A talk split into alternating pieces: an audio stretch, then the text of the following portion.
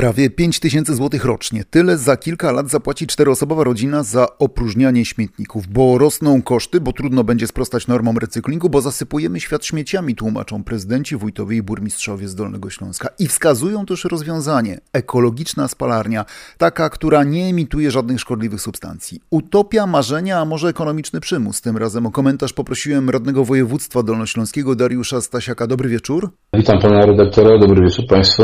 Jest pan przewodniczącym Komisji Ochrony Środowiska i Gospodarki Wodnej, a jednocześnie członkiem Komisji Polityki Rozwoju Regionalnego i Gospodarki. Trochę przewrotnie zapytam, to kiedy w naszym regionie powstanie pierwsza spalarnia śmieci? Prawdę powiedziawszy, komisja już od pewnego czasu analizuje e, kwestie spalarni. Może używajmy jednak sformułowania instalacji do termicznego przetwarzania odpadów komunalnych.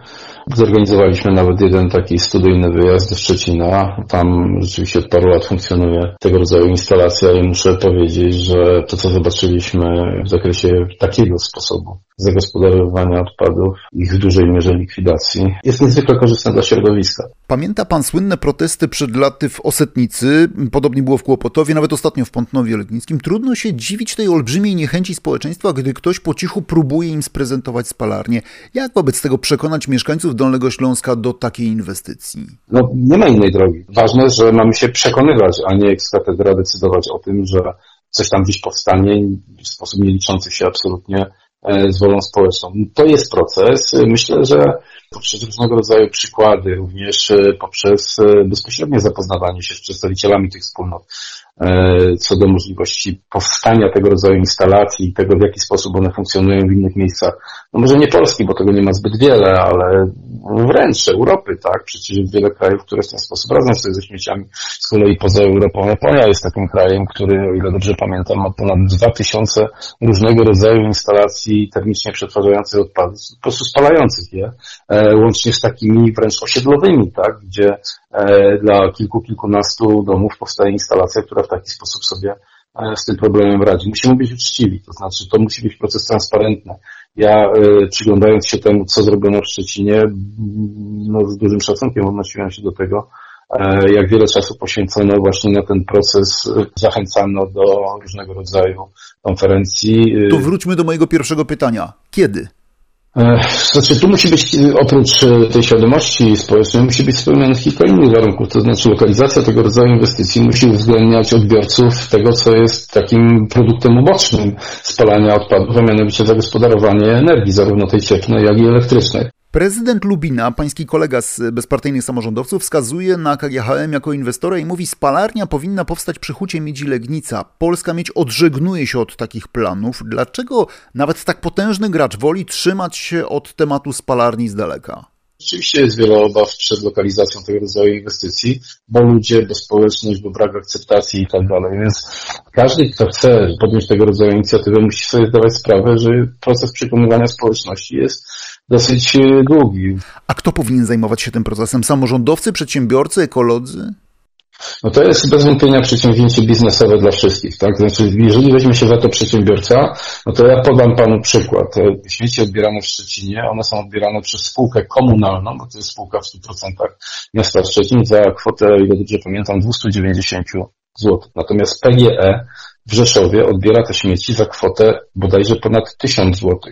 Czyli różnica ceny jest ponad trzykrotna.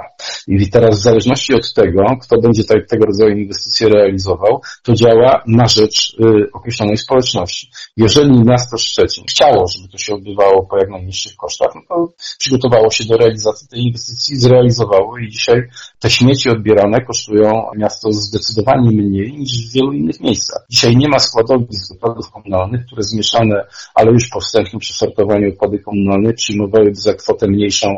No, może to będzie odważne, co powiem, ale wydaje mi się, że za kwotę mniejszą niż 500 zł nie znajdziemy ani na Dolnym Śląsku, ani e, w kraju. A w Szczecinie za 300 niecałe i to się e, opłaca. Opłaca się do tego stopnia, że przedsiębiorstwo spłaca kredyt w okresie 10 lat, mimo tych niskich kosztów przyjęcia, agreguje kwoty, aby spłacić olbrzymi kredyt ponad 400 milionowy, a z drugiej strony zarabia na tym jeszcze, bo pytałem o wynik finansowy, więc to jest około 7-8 milionów na plus. Podkreślam raz jeszcze na bardzo niskich stawkach przyjęcia śmieci jako spółka komunalna.